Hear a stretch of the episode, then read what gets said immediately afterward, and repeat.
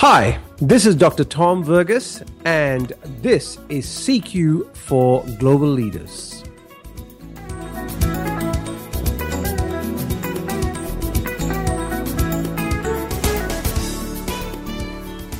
I was running a workshop recently that had people from eight different cultural backgrounds.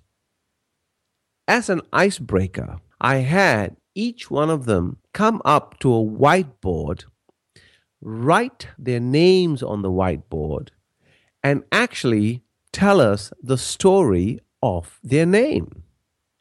It was absolutely fascinating.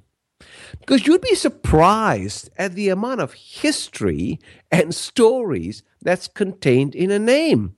You know, we had people becoming animated and talking about the heritage of the name or how their parents came to choose their name and how this was linked to different historical perspectives of their family. We had other people talking about how their name signified what number they were in the family hierarchy or which tribe they were from, and so on and so forth.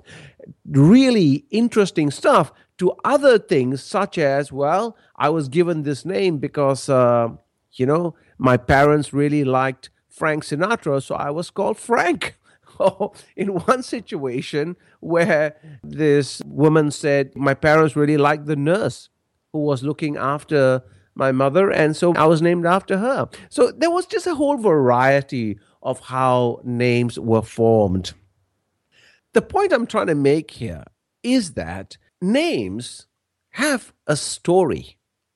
And when you're traveling around the world as a global leader, sometimes one of the things we want to have as an icebreaker is actually talk about something that's reasonably easy.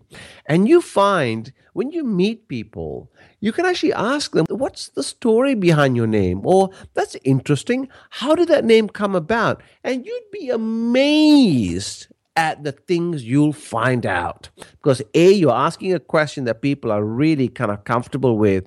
Two, they're familiar with the story behind their names, and you find that they will just glow as they tell you that. So, why don't you add that into your repertoire? Oh, and by the way, make sure you know the story about your name.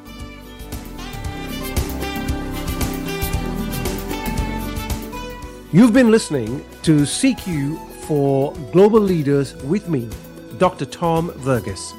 To find out more, please reach out either via phone, email, or our site, culturalsynergies.com.